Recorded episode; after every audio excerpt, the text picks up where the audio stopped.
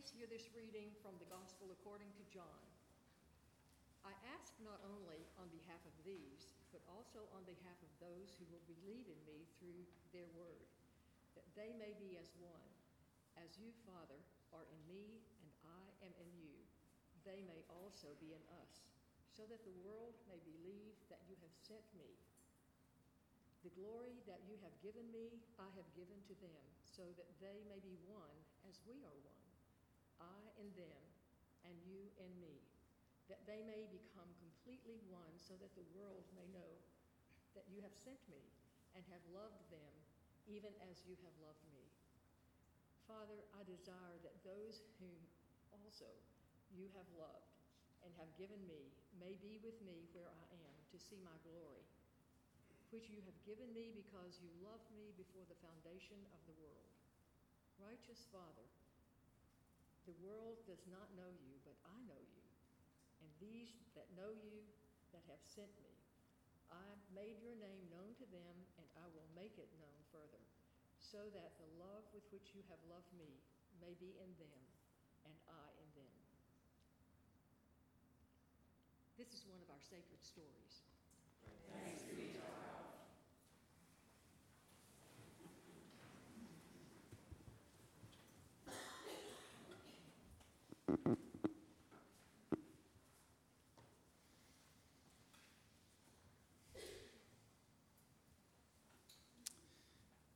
The title read, The Doctrine of the Holy Trinity. Once more, the theologian looked it over, the heading in its neat 12 point academic Times New Roman font, and once more he sighed. About a dozen copies of the handout sat on his sturdy university desk, ready to be distributed the following morning to his Theology 101 students. Every year he taught this session, and every year the same question gave him pause Is this a waste of our time? He recalled for a moment the professors who had taught him the doctrine of the Trinity, mainly old men who seemed to care more about being right than fostering any kind of fostering life in any kind of meaningful way. Knowing well the kind of world this way of thinking produced, he resolved early on in his career that his pursuits would be different. Gone were the days when he would be satisfied with pinning God down like a dead butterfly for analysis. Each time he turned on the news or walked through a group of his students protesting some injustice, he was reminded of the importance of his work for he strongly believed in the practical application of theology and biblical studies to create a kinder and more just world. But the Trinity, was it actually helpful to that end? And as he held the paper, the theologian imagined, just for a moment, the first academic theologian in Christian history. He pictured an early church gathering, an eclectic group of folks sitting at the feet of some matriarch, listening to the story of Jesus. He pictured them listening to the story of God made flesh in Jesus and God's Spirit poured out on all humanity in Pentecost, and then imagined one pale Gentile hand interrupting the story. Excuse me, he might have said, but I was under the impression that God was one, as in, Hear, O Israel, God is one. But you're saying that Jesus was God too, right? And the Spirit as well. So doesn't that actually mean that there are three gods? No, Alexander, the storyteller, might have corrected with a subtle eye roll. There is only one God, the Father, who was made flesh in Christ and whose Spirit was poured out on Pentecost. Well, yeah, but. And then he imagined the theologian going on and on until no one had any time left to pass the peace or feed the poor. He knew this wasn't exactly a generous view of academic theology. But as this thought crossed his mind, he began to remember the actual history of the doctrine that he held in his hand. He recalled the ways that ancient councils had fought over it, declared one another heretics trying to work it out, he remembered the story he'd read of the Council of Nicaea, where Arius was making an impassioned argument that Jesus was not actually God in the same way that God the Father was, and how Nicholas of Myra, who would later be immortalized as St. Nick or Santa Claus, actually stood up crossed the room and punched him in his heretical face. Well, one bloody nose, and God knows how many other casualties later, the council would wind up settling on the creed one God, three persons the Father Almighty, and then Jesus Christ, who was begotten, not created, consubstantial with the Father, and then the Holy Spirit proceeding from the Father and the Son. It was a standard of belief that they would use to decide who was in the club and who was out of the club. Out of the club, sometimes meaning being burned alive at the stake. And this thought settled things. He decided in that moment that the document in his hand was a symbol of the church at its very worst and would therefore indulge it no further. Crumpling it up, he threw it in the wastebasket next to his desk, followed by the rest of the stack. There was too much work to be done to waste precious time on things like the Trinity, he decided.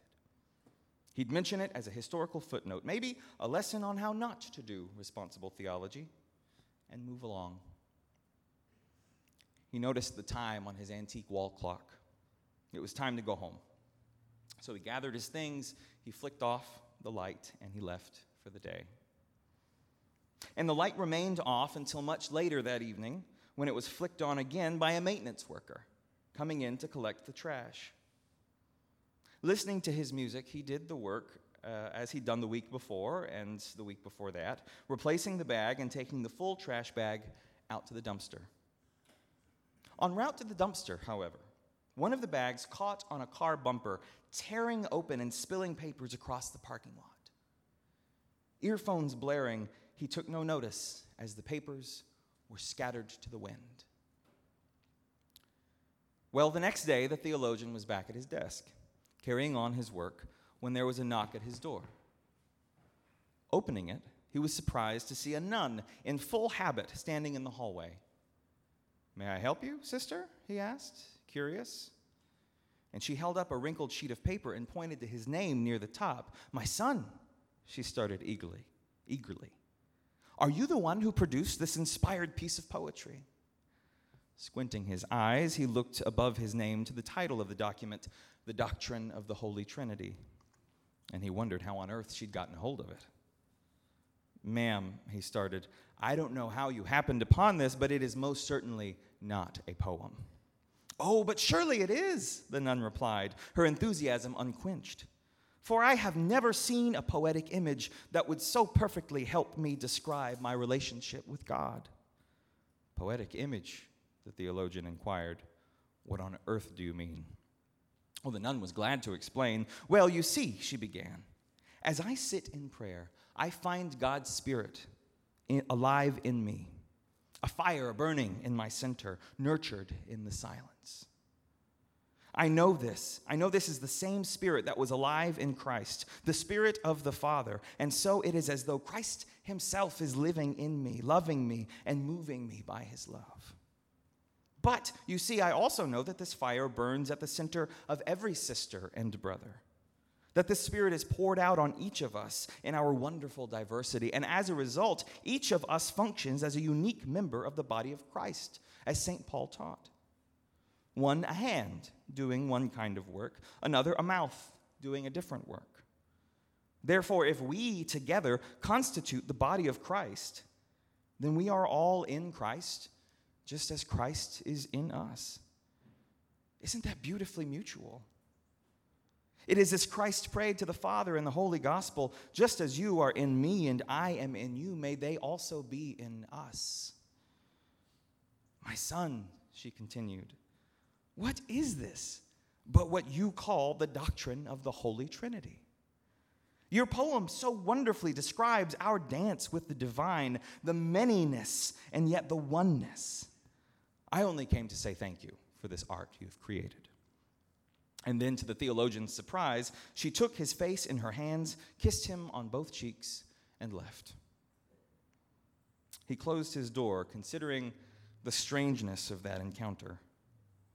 He had only just reached his desk again when there was another knock at the door.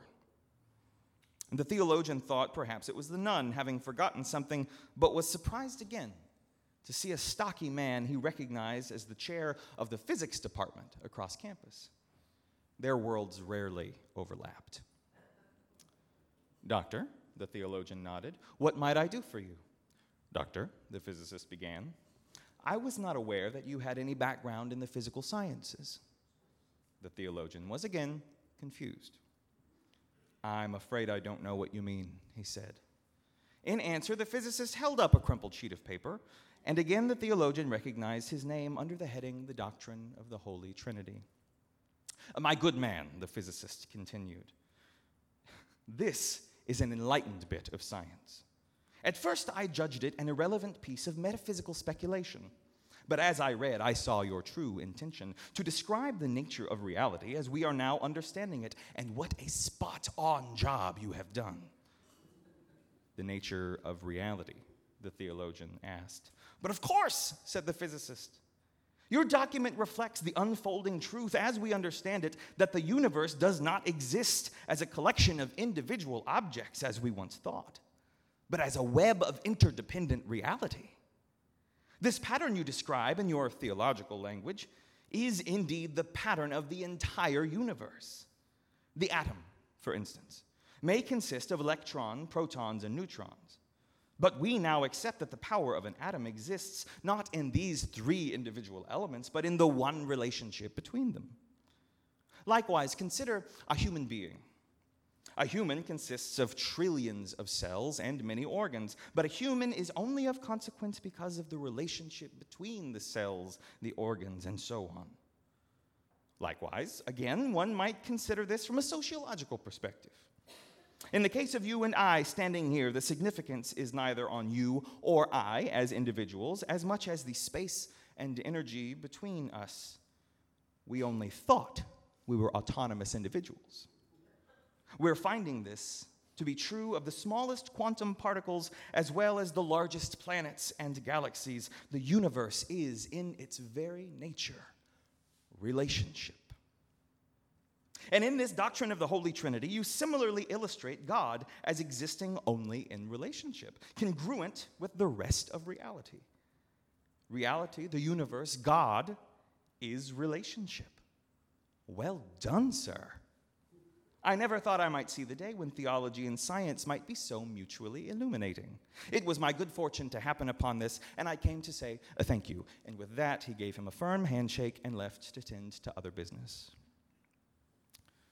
The theologian closed his door and once more returned to his desk, wondering if he'd ever had a comparably bizarre day since he began teaching.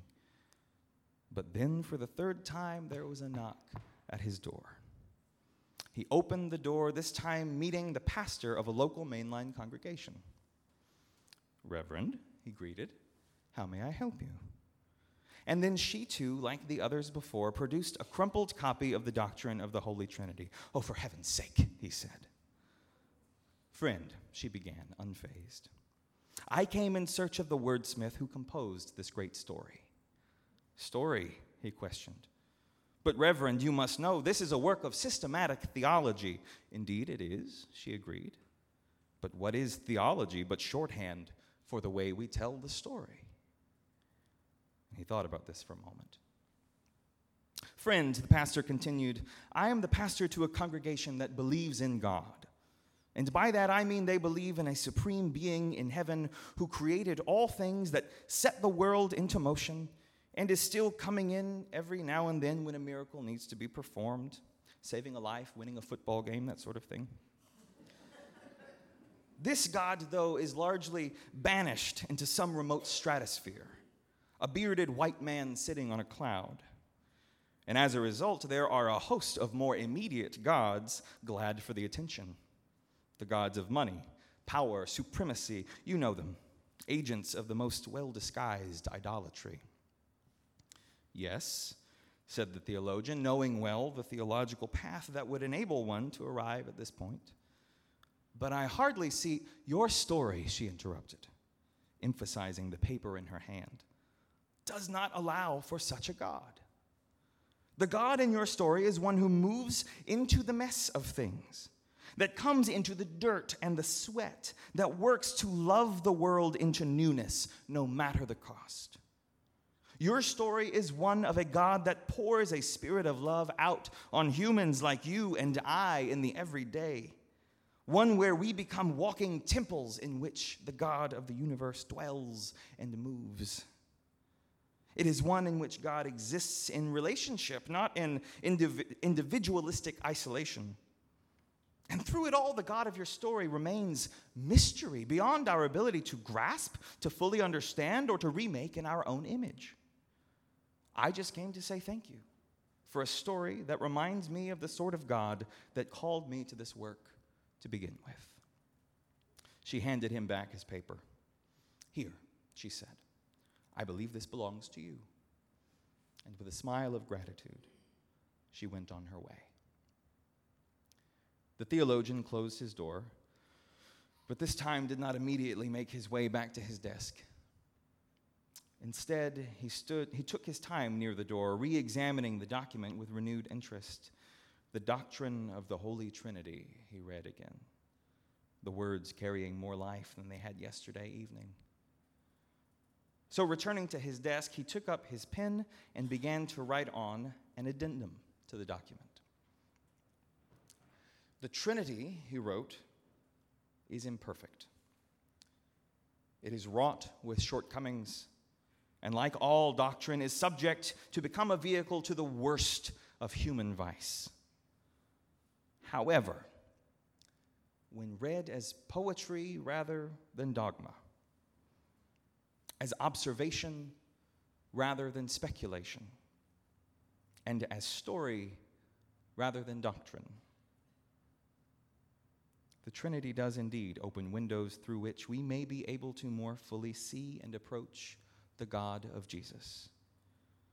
And therefore, more fully see and approach ourselves and our neighbors as human beings.